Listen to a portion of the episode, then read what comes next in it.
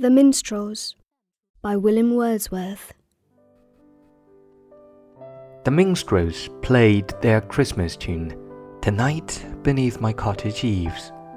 While, smitten by a lofty moon, the encircling laurels, thick with leaves, gave back a rich and dazzling sheen that overpowered their natural green. Through hill and valley, every breeze had sunk to rest with folded wings. Keen was the air, but could not freeze nor check the music of the streams. So stout and hardy were the band that scraped the chords with strenuous hand.